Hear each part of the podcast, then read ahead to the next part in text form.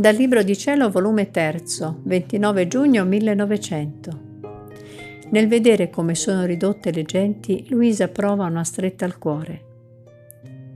Continuando a stare amareggiata, il mio adorabile Gesù, avendo di me compassione, è venuto e pareva che mi sostenesse con le sue braccia. Poi, trasportandomi fuori di me stessa, vedevo che verignava un profondo silenzio, una mestizia, un lutto per ogni dove. Era tanta l'impressione che faceva sull'anima il vedere in quel modo le genti, che si provava una stretta al cuore.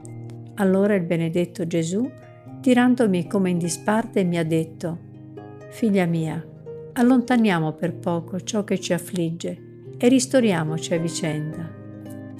E mentre ciò diceva, ha cominciato a carezzarmi e sollevarmi con l'alito dei suoi dolci baci. Ma era tanta la confusione mia che non ardivo rendergli baci e le carezze, e lui ha soggiunto: «Come? Io ristoro te coi casti baci e con le carezze, e tu non vuoi ristorare me con rendermi i tuoi baci e le tue carezze?» Così mi son sentita fiducia di rendergli la pariglia. Mentre ciò facevo, è scomparso.